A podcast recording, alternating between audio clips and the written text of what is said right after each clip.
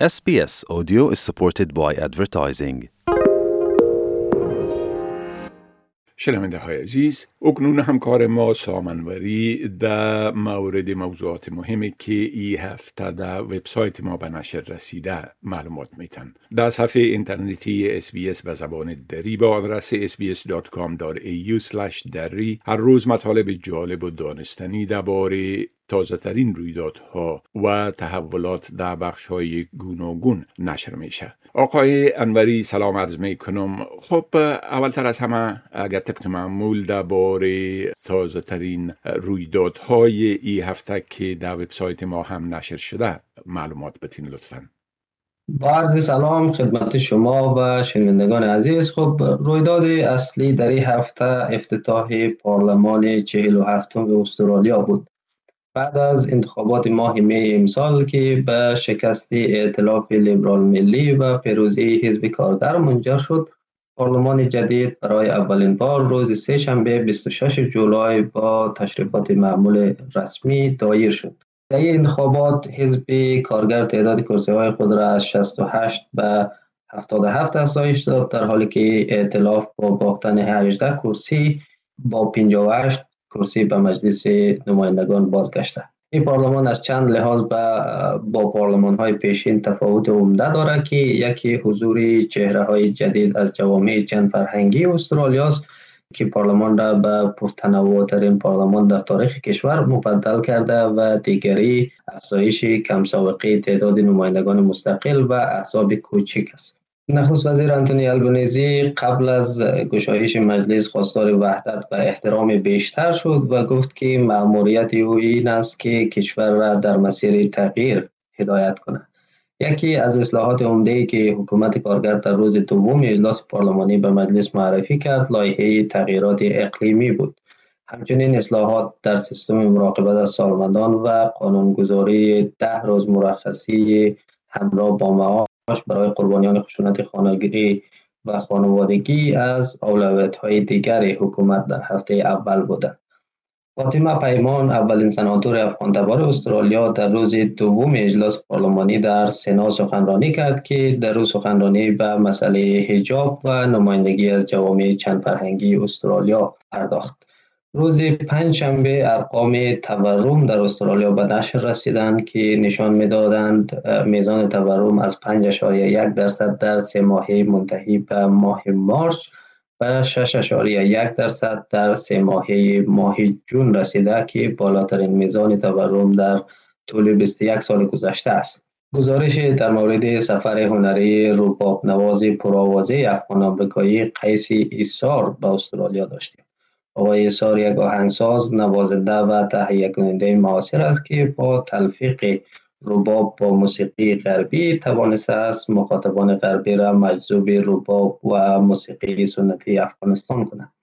علاوه بر اینها اخبار و مطالب در مورد تظاهرات در حمایت از پناهندگان در سیدنی تمدید و تقویت همکاری ارتش با مراکز مراقبت از سالمندان فرهنگ انعام دادن در استرالیا و بردن سه جایزه بشردوستانه نیوزات ولز توسط فعالان افغان در روی ایالت داشتیم که شنوندگان عزیز ما می‌تونن اونا را در وبسایت ما دنبال کنند بله خب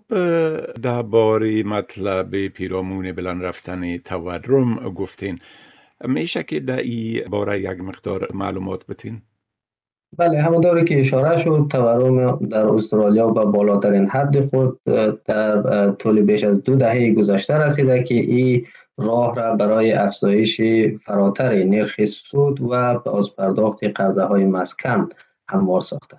بر اساس آمار دولتی که روز چهارشنبه 27 جولای منتشر شد تورم سالانه در استرالیا در سه ماهه منتهی به ماه جون به 6.1 درصد رسیده که این میزان از سه ماهی جون در سال 2001 به سو سابقه نداشته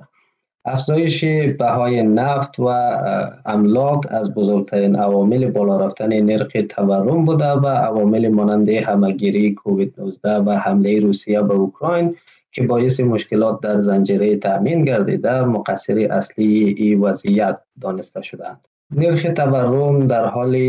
بیشتر از پیش بالا میره که بانک مرکزی استرالیا در سه ماه گذشته پی در پی نرخ سود بانکی را برای مهار تورم افزایش داده. افزایش نرخ رسمی سود توسط بانک مرکزی که هدفش پایین کشیدن نرخ تورم به محدوده دو تا سه درصد است بر نحوه تعیین نرخ سود توسط بانک های قرض دهنده تاثیر می‌گذارد. نرخ رسمی سود در استرالیا در سه ماه گذشته از سطح تاریخی 0.1 درصد حالا به 1.35 درصد رسیده و کارشناسان انتظار دارند که بانک مرکزی در ماه های آینده هم به این سیاست تهاجمی خود مبنی بر افزایش سرعت یا سریع نرخ سود ادامه بده ما در گزارش